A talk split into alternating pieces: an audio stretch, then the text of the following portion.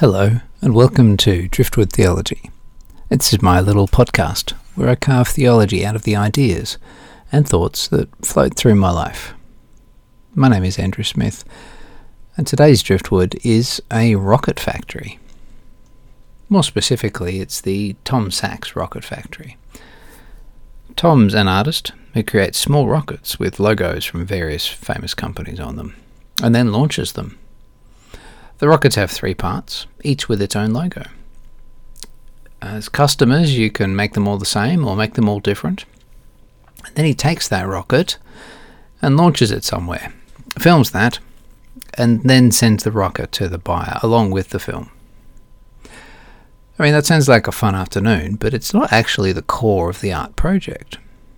The core of the project is an NFT that Tom sells with each launch. At first, it sounds like the NFT is something like the provenance of the art, but it's not. To quote Tom Sachs, he says, The rocket represents the NFT. In this case, the NFT isn't the certificate that proves that the launch is yours. It's the other way around. The launch proves the NFT. At the core of this art project is the virtual object the intangible object, the block in the blockchain. Now, since no one can hold the NFT, the rocket represents it. And the rocket has to be launched, but since that can happen only once, the footage represents the launch. There are layers of sign and meaning in this project.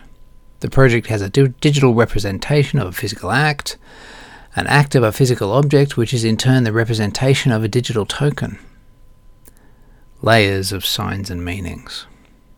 The tangible represents the intangible. It probably sounds a bit absurd to pay money for something like this for some people. But as I heard the story, it reminded me of the way that God is represented to the world.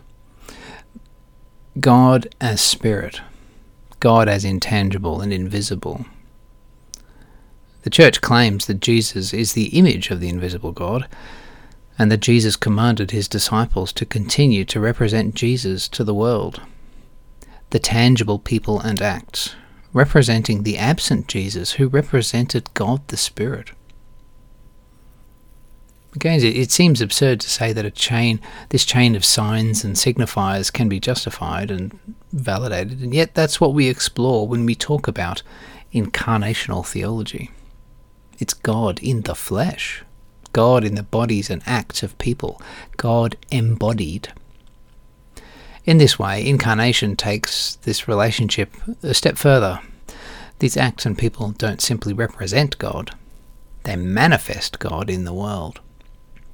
God moves from being an intangible to the tangible in cooperation with creation that moment of divine inspiration, of an event in which both God and creation are united, is the moment we can experience God.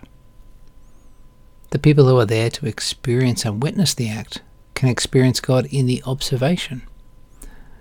And the people who participate in the act can experience God from inside the act itself, as a co creator with God in something divine the act becomes more than a sign or a representation. It's a moment of manifestation, an ontological reality. And now this can be driftwood for you. What will you carve out of it?